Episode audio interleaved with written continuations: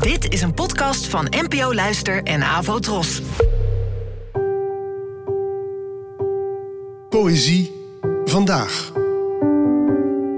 Met Ellen Dekwits.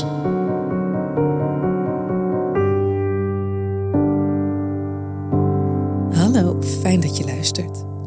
Het titeloze gedicht van vandaag werd geschreven door de Nederlandse dichteres Bette Westera, geboren in 1958. Mijn vader is een lieverd. Mijn moeder is een schat.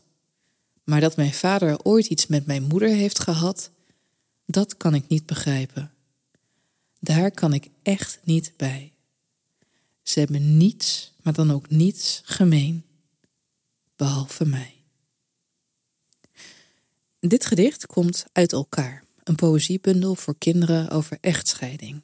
Een bundel die ik regelmatig meeneem als ik een basisschool bezoek.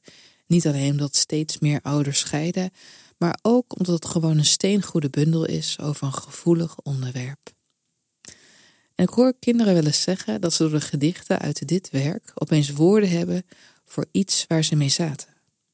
Een meisje wiens ouders net uit elkaar waren, zei dat het leek alsof dit vers speciaal voor haar gemaakt was.